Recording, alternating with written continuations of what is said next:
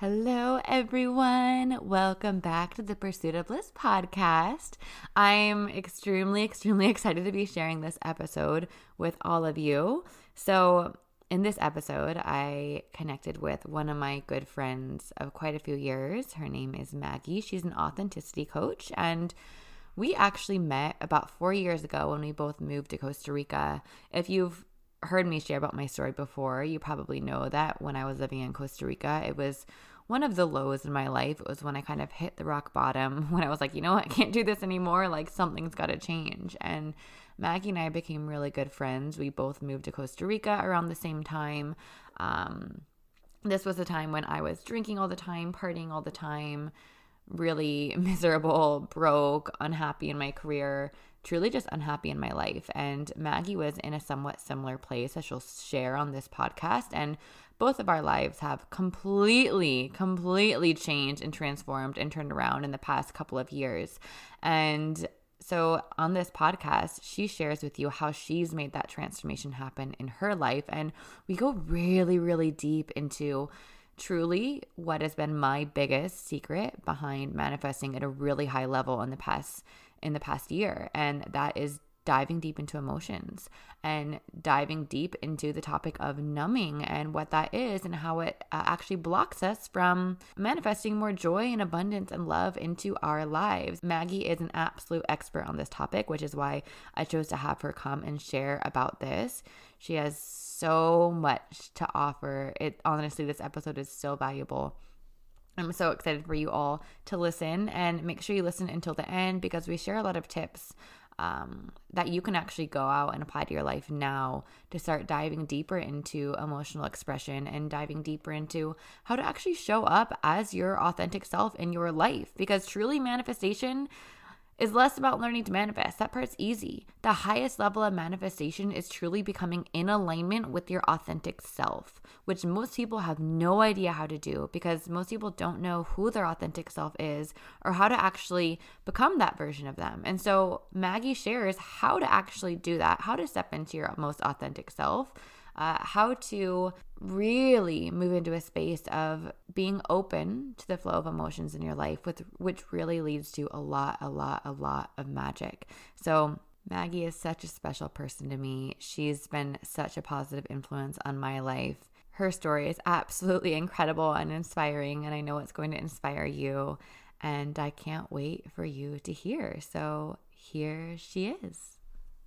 Well, hello, Maggie. Thank you so much for being here. I'm so excited to have you. And I would love for you to um, introduce yourself and maybe tell us who you are and what you do. Yeah, thank you so much for having me. I'm super excited. Um, I my name is Maggie. I am an authenticity coach and a recovering perfectionist. Um, the work that I do is helping people to rediscover who they are underneath the layers of programming and conditioning that we have gotten without our permission from mm. living in society. Um, because it's my belief that, like, at our core, our strongest desire is to be loved and accepted for who we really are and to have that be honored. Um, and I also believe that the majority of our pain and suffering comes from living in a way that is not aligned with who we really are. And so, this dissonance between living a life, a perfect life that society gives us of who we think we should be, and our actual authentic self, this dissonance causes a lot of pain and suffering. And so, I'm trying to close this gap to shed these layers of programming and conditioning from society so that you can shine as your authentic self and you know show up fully embodied as that person whoever it is. Mm. oh there's so much to dive into there. I have like 10 million things i want to ask you. Uh, but before we get into all of that because we will i want you to share a little bit of your journey and how you got where you are.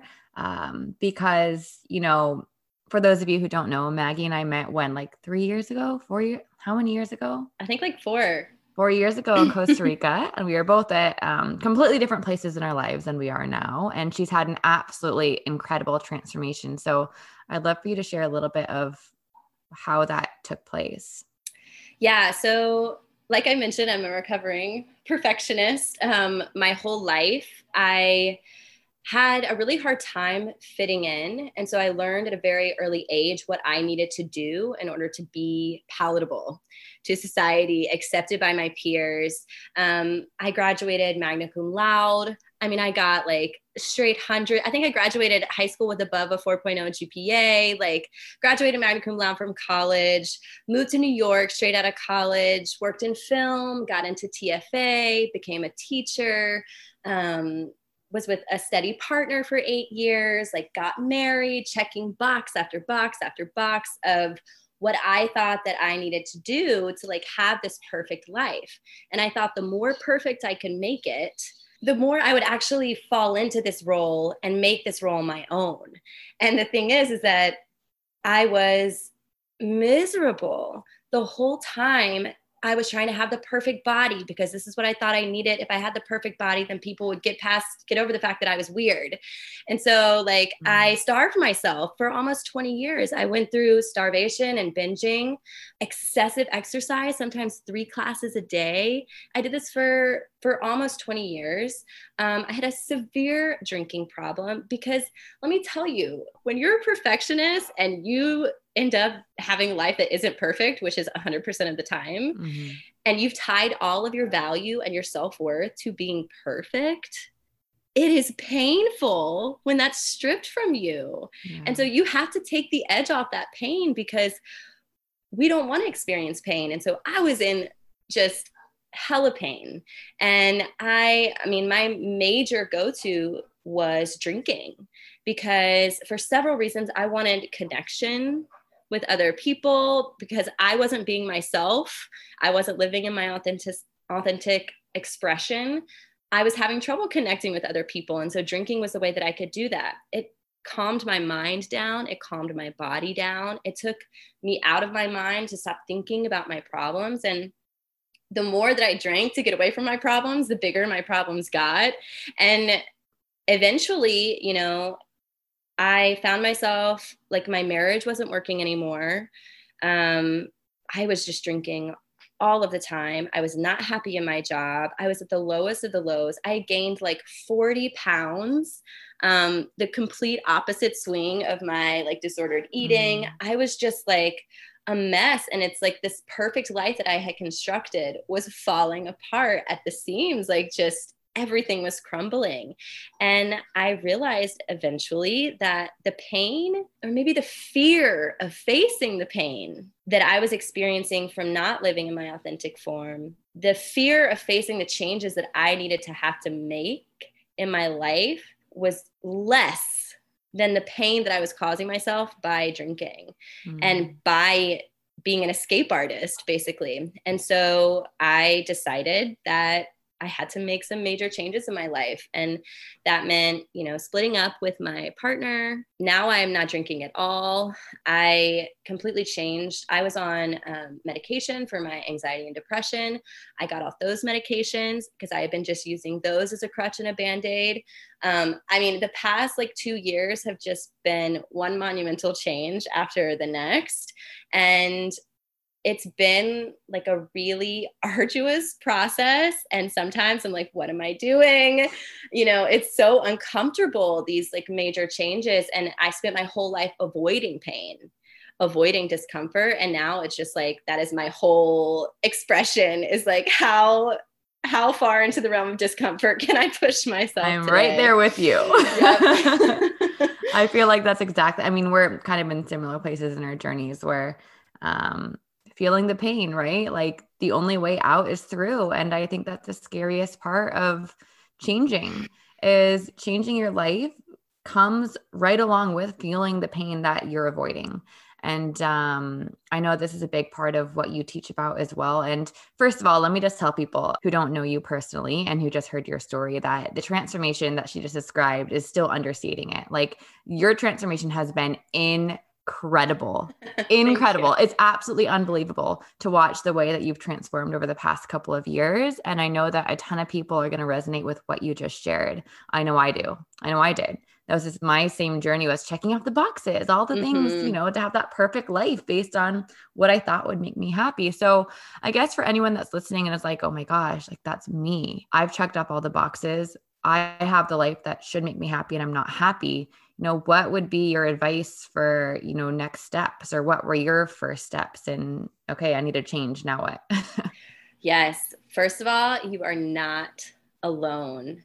I feel mm-hmm. like we get stuck in this like mentality where it's like, well, I should be more grateful. I should be happy. Why do I feel this way? And then we start feeling shame for not feeling fulfillment in our lives when we have a roof over our heads and a steady job or a steady partner. And it's because we have to take a close look. Am I living a life that is mine? Or am I living a life that has been prescribed to me? And so, next steps, if you're feeling really stuck, discontent, like you're not living a life for yourself, like you are feeling kind of lost and confused or at a loss for why you're feeling lost and confused, that is a good indicator that you may be living a life that is not your own. And so we've been fed this program of like, you know, you go to college, get a degree, get a job, get married, have kids, settle down, move to the suburbs. This is the way that you like. Mm-hmm arrive in life. This is how you graduate into adult society. And this is not meant to, this is, this does not work for everyone, especially like when you're like taking capitalism like working at a job that is not fulfilling to you from nine to five each day is going to leave you feeling drained, even if it does meet your other needs. Being with a partner just because there's security, or just because you're supposed to, or just because you've been together for an X amount of time does not mean that that partner is right for you. And, like, specifically in my situation, my partner was excellent. He was a wonderful man, but we weren't compatible in the end. And because all my other friends were dating assholes, I was like, hmm. well, I got to stay with this guy because he's so great. But, you know, the thing is, is like, he is great, but we weren't great together. And just because, like, you could have it worse doesn't mean that you need to stay in a place where you're not feeling fulfilled, where you're not checking your personal boxes. So, this is an invitation. If you're feeling stuck, if you're feeling out of alignment, to stop looking to society boxes to check and start getting familiar with your own personal boxes. What do I require from a relationship? What do I require from a job? What do I require from the town that I live in, from my community? Asking these questions about what you require rather than what society requires of you. This is how you get more in tune with what your authentic expression is and how you can begin to make choices that are more aligned with that person. Oh, I just got chills. I got total chills. And I mean, I guess to me, it sounds a lot like, all right, where are you settling out of guilt mm-hmm. um, for not being happy enough where you are? Because this is kind of how I felt. I really resonate with what you said. It's like I had this guilt of, wait, but I have X, Y, and Z in my life. I should be so happy. Mm-hmm. I shouldn't want more, right? It's selfish to want more. And, you know, I think it's it's this what I believe is that we can be grateful for where we are and everything that we have and still intend for more or still intend for things to shift. And so I think that's a huge lesson for anyone listening is you're allowed to want more. You're mm-hmm. allowed to desire more in your life and you're allowed to desire for your life to change no matter how amazing it is on paper. You're allowed to desire more.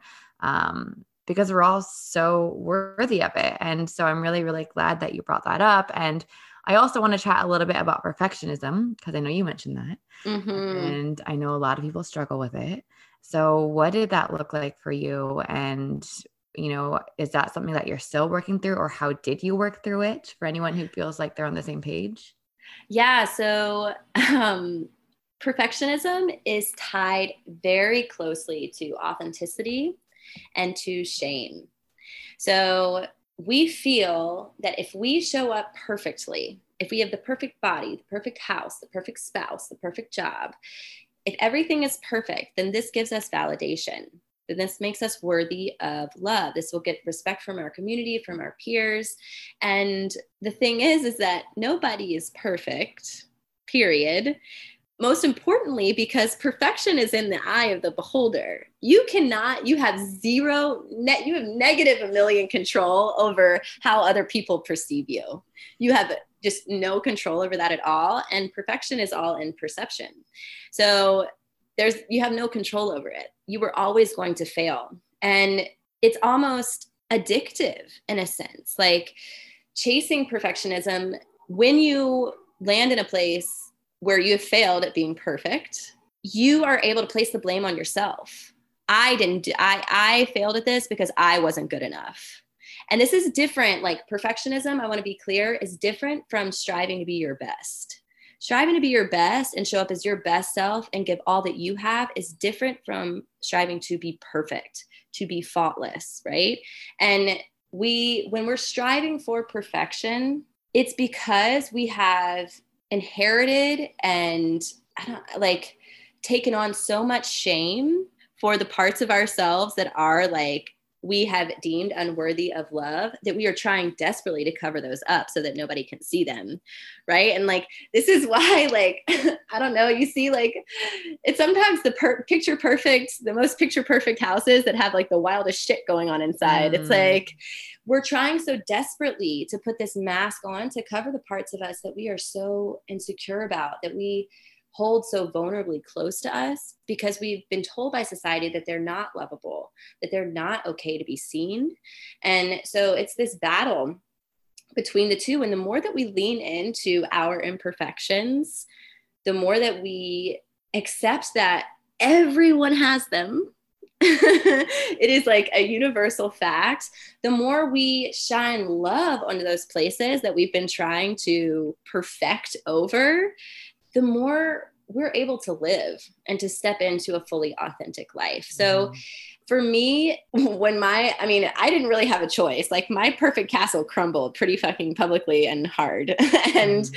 you know, I was humiliated. I was ashamed to share about my relationship ending. Um, I hid it for a long time. I couldn't hide the drinking so much. I mean, I was just like falling apart. And it just, you know, I had two choices. I was like, pretend like this isn't happening and keep you know numbing taking the the collective pain off by just running away from it or face the fact that i'm imperfect. I failed big time and for a, variety of reasons but perfection is no longer it's no longer a thing that i believe that i really believe that i can achieve. So it takes like breaking that belief that perfection is an actual thing that is achievable and really understanding the difference between I'm trying my best and I'm trying to be perfect, if that makes sense. It does. Yeah. It does. And it's beautiful. And um, when you're describing, you know, the pain that you had and you trying to hide it, you know, I think that all of us are kind of just most people, unless you've started to do this this work, which is difficult,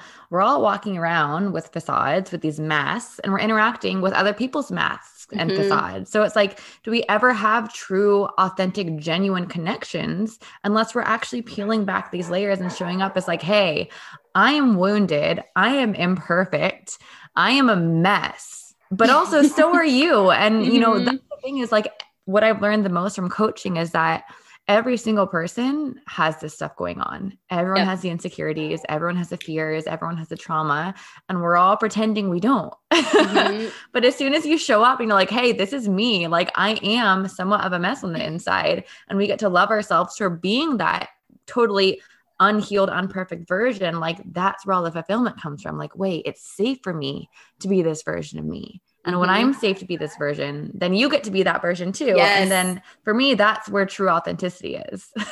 that's the it's the permission piece like that is the hugest it's been the hugest transformation mentally for me it's like once you start be, showing up as your authentic self you give others the permission to do the same and you start like the reason we are so scared is because vulnerability is scary and because we think no one's going to like us. But if you've been like putting on this perfection display, people are liking somebody who isn't you. so you're not or being liked not. anyway. Right, exactly. so once you really just lean into vulnerability with just all the bravery that you can muster, this is when you start attracting people who are ready for you. Mm who can hold space for you. And it's this reciprocal giving of like space for you to be authentic and for me to be authentic. Totally. And I think if you truly want unconditional love and fulfillment, what it takes is risking being completely rejected for being your authentic self. That's what it takes.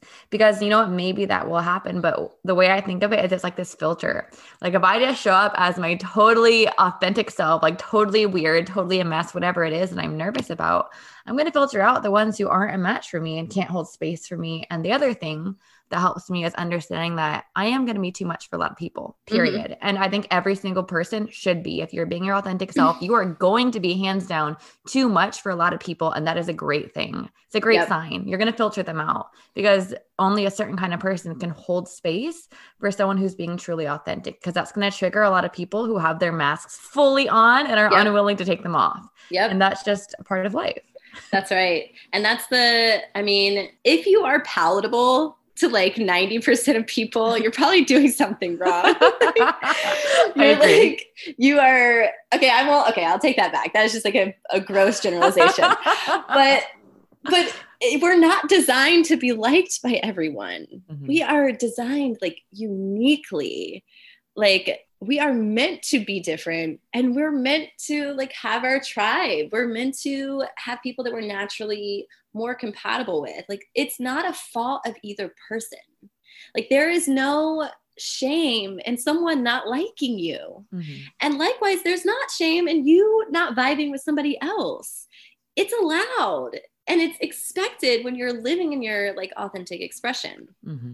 Totally. And I think that one of the beautiful parts of this work and understanding this is knowing that when you do get rejected by someone for being your authentic self, or just someone isn't all about it, you get to then validate yourself so it's an mm-hmm. opportunity to sink even mm. deeper into unconditional love and heal those wounds from childhood that say, I am only conditionally worthy of love if I'm achieving or showing up as XYZ. So I would say within the rejection is the biggest opportunity for healing, the yeah. biggest. And I think it's 100%. extremely powerful, but you have to be okay with the pain of the rejection.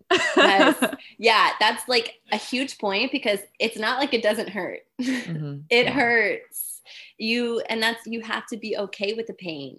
So much of it like we're programmed to run away screaming yeah. from pain. And if you're not experiencing pain you're not experiencing growth. Mm-hmm. yeah.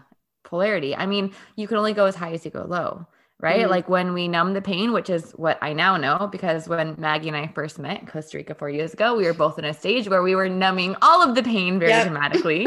and um, as we now know, when you numb the pain, you numb the joy because you can yep. only go as high as you go low. And speaking of numbing, I'd love to talk more with you about what numbing is. Um, how we use it. And so people who are listening can maybe recognize how they're numbing in their lives. Yeah. So basically, numbing is anything we do to take the edge off of our pain. So our really powerful emotions um, poke us. And sometimes we can like see it coming and we're just like, oh fuck no.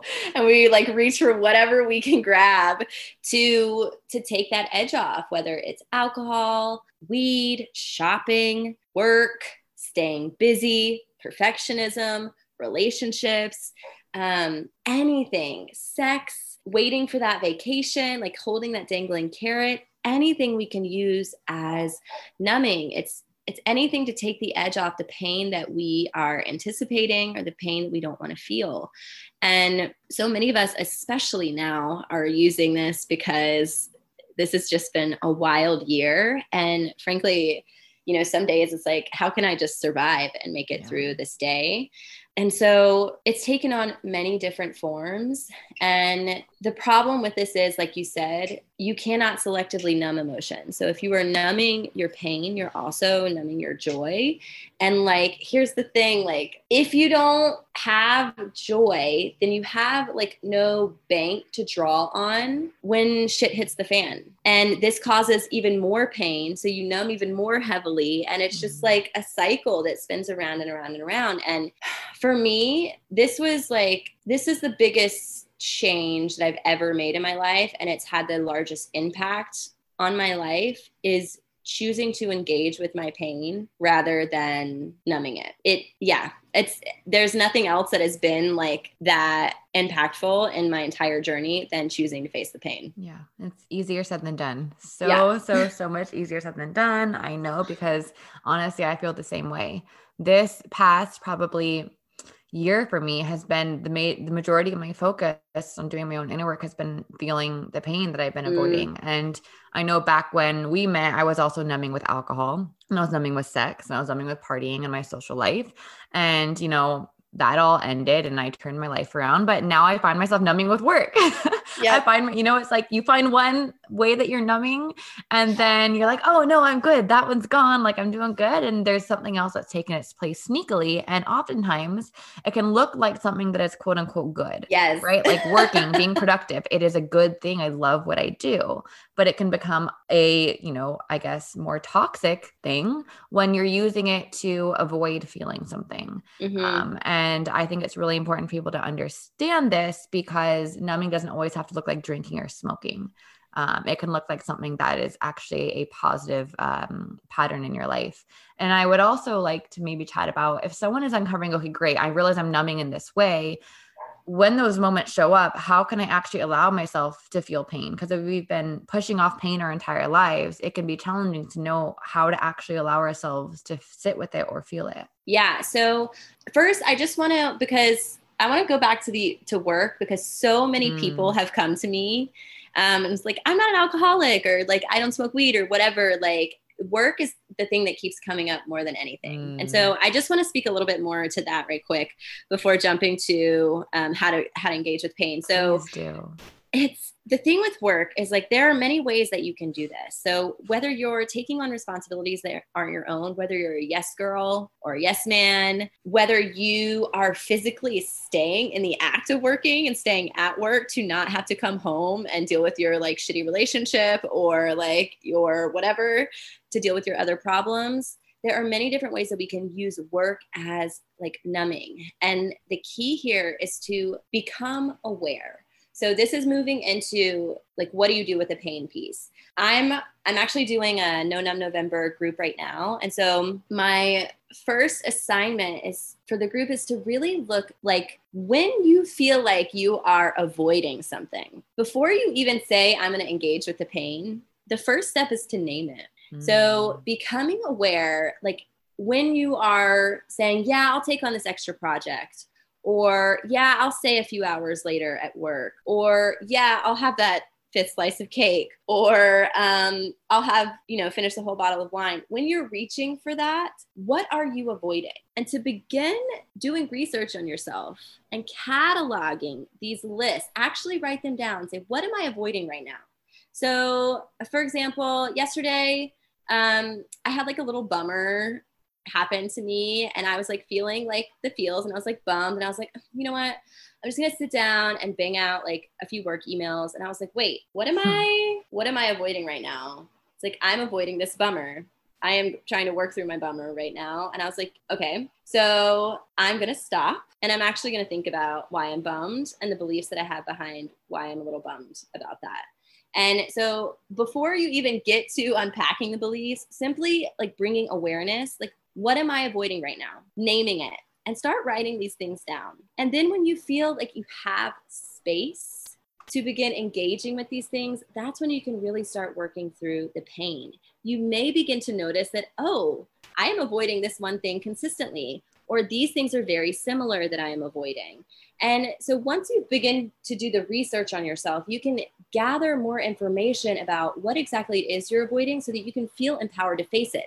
Naming it is like number one. Like, mm-hmm. what is Takes it? power away. Yep, exactly. And like clarity. It's it's just so key so yeah, that's my that would be my first tip is like get clarity be your be your own researcher start gathering evidence on what exactly it is that you are avoiding. Mm-hmm. that is extremely extremely powerful. This has helped me so much because i know we'd had a conversation a while ago about numbing and i've joined your challenge and this month i'm challenging myself to not use work or netflix as a way of numbing and so i've been taking the moments to actually ask myself yeah what is it that i'm feeling and i know that a lot of my pain i'm numbing is around um, you know, not feeling good enough if I'm not constantly achieving. Because when I was a kid, I was always given rewards for getting good grades. I received praise when I achieved things. Uh, and so I learned that I am more loved when I'm achieving. And so when I'm not constantly achieving or I'm not constantly reaching a new goal, I suddenly feel my inner child is like, oh my gosh, I'm not going to receive love, like freaking out and just feeling really not good about herself. And so sitting with that has been really powerful and something I've been doing um, that my roommate taught me. She learned from John Wineland, who's like this incredible, incredible coach. Is when you have pain in your body that you're avoiding, um, usually we like will clench up or something, and it's like just starfish. Yeah, lay starfish out and put your focus on your heart and like keep your heart open. Like, no, my heart is staying open welcome the pain in, just starfish and like allow the pain to be felt in your body. And at the same time, keep your heart open. And it feels extremely vulnerable to be in so much pain and be like, nope, I'm open. I'm here to feel it. My heart is open to this. Yes. It's so powerful. uh, I think I saw a picture of you doing that the other day. Yeah. I've been doing it. Like, we'll be like watching TV and I'm like, wait a second. Like, I'm literally will notice, wait, I'm using this to numb. Like, there's pain. And then I'll starfish. yeah. Um, yeah. So that is like, okay, first of all, embodiment practices like that are so powerful when dealing with powerful. our pain because our emotions are our energy and motion. They are messengers to us, they are blessings, they are communicating with us always. And if we ignore them, we are missing what they are trying to communicate with us. And here's the mm. thing like, in all of my research, I, I found this quote and I can't remember who it is by now, but that we are not, we have this belief that we are rational beings who occasionally feel, but we are feeling. we are feeling beings who yeah. occasionally think rationally. Yeah. And emotions literally, there's research, the Nagoski sisters just came out with a new book on burnout. There's research that shows that emotions have a beginning, a middle, and an end. And if you do not complete the emotion cycle, these emotions get locked in our body. And so I know that you've heard of like fight or flight, and we have mm-hmm. fight, flight, or freeze actually. And so um, this is the body's natural response to danger. And especially now in 2020, like our response has been like on overdrive. And without cycling through the process, the natural process, without noticing a trigger, responding to it, and then releasing, we're storing all of this energy in our bodies and it can actually be like cause real lasting physical illness. So like for example if the if the flight response is triggered and adrenaline is released in your body it's like a like a huge rush going through your veins and your vessels and they're not meant to experience that kind of pressure. And so if this happens for prolonged periods of time it weakens the vessels. And in these weak spots, this is where plaque builds up.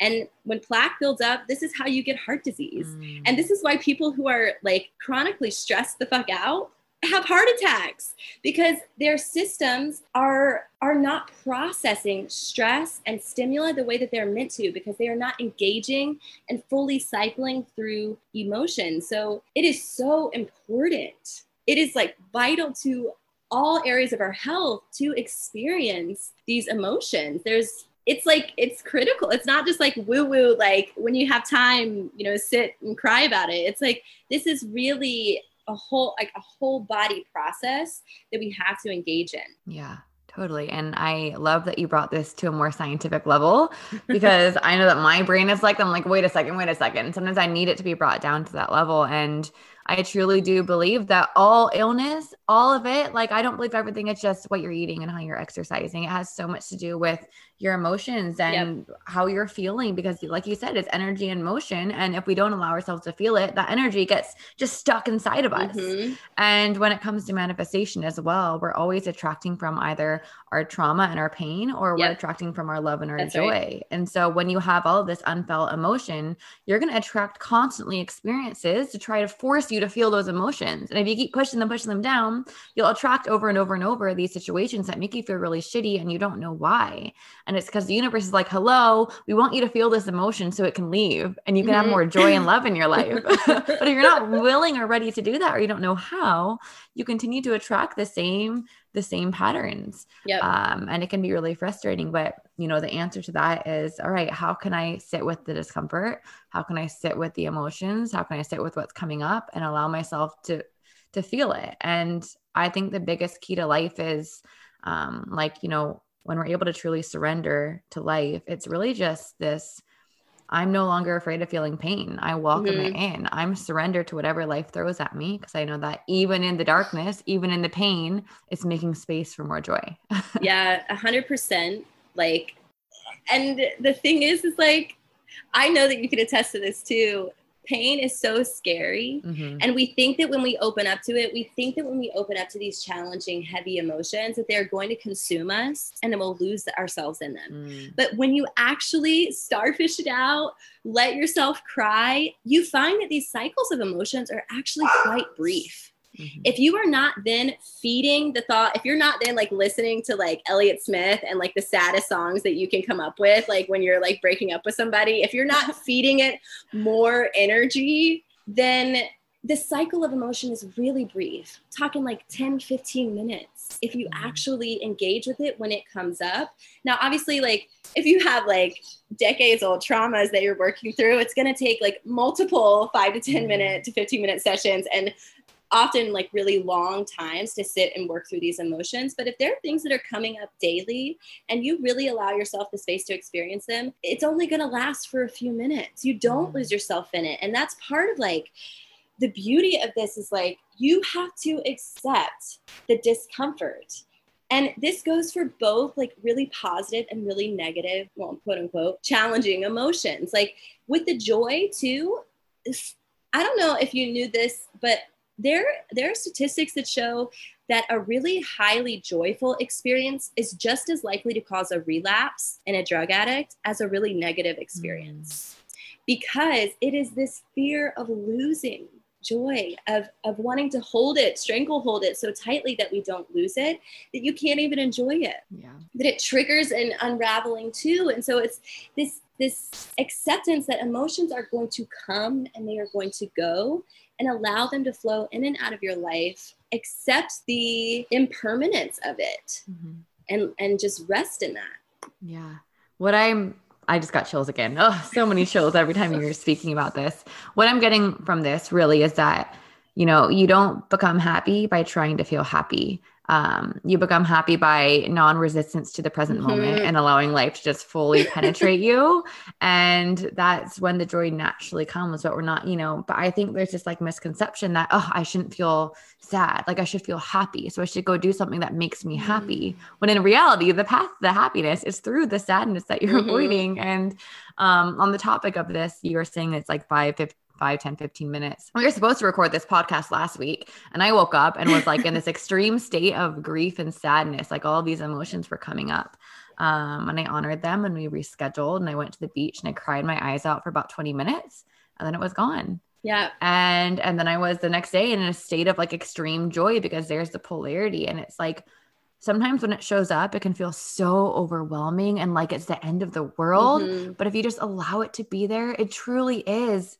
it passes and it truly mm-hmm. can be like 10 15 20 minutes of just being present with it and then it's like this the joy that comes after is you you you don't know how good you can feel until you've gone low first yep um truly i believe that and i think it honestly like kristen i don't know maybe i'm like making this up but i think it once you actually get in this practice it requires less energy of you to just mm-hmm. get into it than to pretend put your perfect face on and pretend like everything is fine all day. It takes an extraordinary amount of energy to show up as somebody that you're not. Yeah. To put that makeup on and and to stick to the script. Mm-hmm. Like I think Denzel Washington had a quote. He was like, "If you don't lie to anybody, you don't need to have a good memory. Like you don't need to remember anything." you know, like that.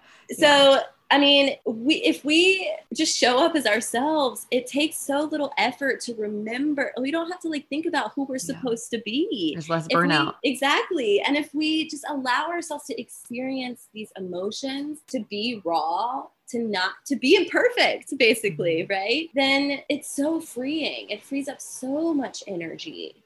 it is actually the easier path, the path of yeah. less Least resistance. resistance. Yeah. yeah. Definitely. And it's also part of this is rewriting those beliefs that so many of us are programmed with that says, especially um, you know, as women is you're not going to be loved if you're overly emotional. Mm-hmm, mm-hmm. um, mm-hmm. at least that was my story. That was my story is you're not going to be loved if you're overly emotional. You're going to push people away. It's desperate. It's clingy. It's, you know, people don't like that. And when you allow yourself to be all the things that you were told not to be, and then you love yourself and you validate yourself in the midst of it, like when I'm in the midst of feeling my emotions and I'm a hot mess, crying my eyes out on the beach, and I can still be like, you know, Kristen, I love you. You're doing amazing. I'm so proud of you. Those are the moments that change everything. Mm-hmm. Like people want to know how to like manifest all these amazing things. This is the real shit. Like love yourself in the midst of the hot mess. Like those are when the, the limiting beliefs and the stories get shifted yeah, a hundred percent. Yeah. It's, I mean, and especially when you haven't done it before, to like look at yourself like snot running down your nose, and you're like, I love you. Yeah. I am so proud of you. It's like, you know, it is it's empowering and you're gonna laugh at yourself. Honestly, there's some joy for you too. You're like, holy shit, what's happening right now? Totally. Totally. But yeah, it is like it is a life-changing practice to to open your arms up to yourself no matter what. Yeah, definitely. And so I'd love for you to share a little bit more of, you know, what kind of coaching that you do um, and in what way you help your clients to, I guess, move through these experiences. Yeah. So, like I said, like my key focus is on authenticity because I believe everything sort of branches off from there. Like when you are living in your, and this is like, I know that you like weave this work in with um, your manifestation as well because like when you're living in authentic alignment with yourself you become a master manifester mm-hmm. because you become attunely aware of what your desires are you are living and making choices that are in alignment with yourself and so for me the way that i help my clients is I really help them to unpack their belief set, to see where their beliefs are coming from, because many of them have been imparted without our fucking permission. And we are walking around with these things, making decisions based on these beliefs, these repeated thoughts that we've gotten programmed into us over time. And so it's no wonder that we're living lives that are out of alignment because these beliefs are not our own. And so, really stripping back the layers of programming and conditioning and seeing what are my values? What do I want? like pie in the sky if i could dream it up not what i think that i can make money off of not what i think you know i want my partner to look like like what is your dream getting really really clear on that what your values are and then creating outside of the box steps to get there so like so much of the work that we do first is emotional work. It is like getting down and dirty with your emotions. It's facing past traumas, past stories that have been built up over time. Because, like, I come from one of the most like loving families out there. My parents were incredible, but I still have a whole shitload of like limiting beliefs that I got from living as a child with parents who were doing the best mm-hmm. that they could do. And so it's taking a look at all of these different influences in our lives, how they've programmed us, and where there's a disconnect. Because there are some, you know, for me, there are many beliefs that my parents have that do align with me that I still hold very true that are my values. But there are some that are not. And you have to know and, and make the decision to change your belief set. Once you change your belief set, your whole life changes. Mm-hmm. It is miraculous. And this is like, again, key part of the work that I do is like getting people clear on who am I? What are my beliefs? Because the you can be anyone on any given day. We're not meant to be like, you know, I am a carpenter. I am a like entrepreneur. Like we put ourselves in these tiny little boxes. We're meant to be fluid expressions of our authentic self, whatever that is on any given day. And so it's the beliefs, the beliefs that we need to work on so that we mm-hmm. feel empowered to make decisions that are in alignment with whoever we are showing up as. So that's really the core of the work that I do. I love to do like embodiment practices. I love rituals. I love tarot. I love astrology. I like pull in all these different modalities, including like hard science backed research with behavior, like behavior research tools to create lasting impact, to reprogram the subconscious mind so that you can be operating from a place that is in your most authentic expression. Yeah. I Yeah. love that. And everything you're saying, I mean, you and I are both living proof of what this stuff does in your life, right? This is Yeah. this is the real work.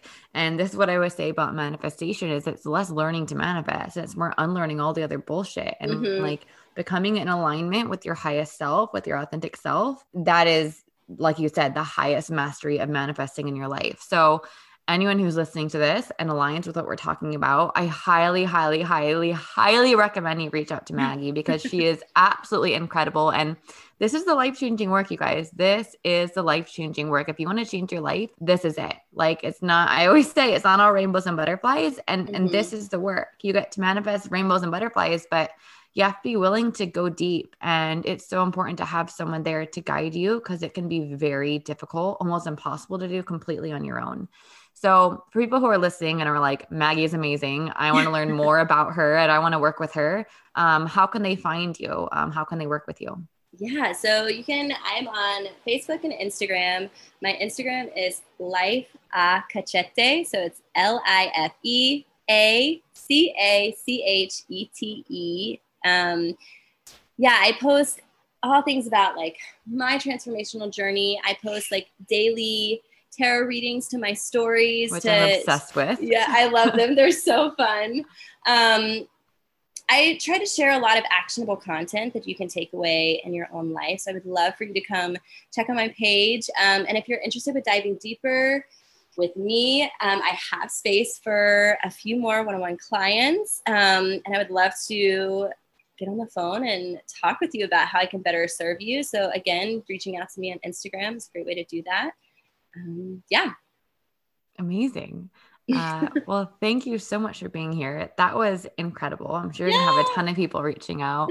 and um, is are there any last words of wisdom or anything that you feel called to share with everyone before you go? I mean, y'all, this work is it's not a choice in the end. You you can't run away from it. You cannot push away the pain indefinitely. It will catch up with you. And the longer you wait to engage with the things that you're trying to avoid, the more chance that you know you might wake up in the hospital one day or with some sort of illness like this is urgent.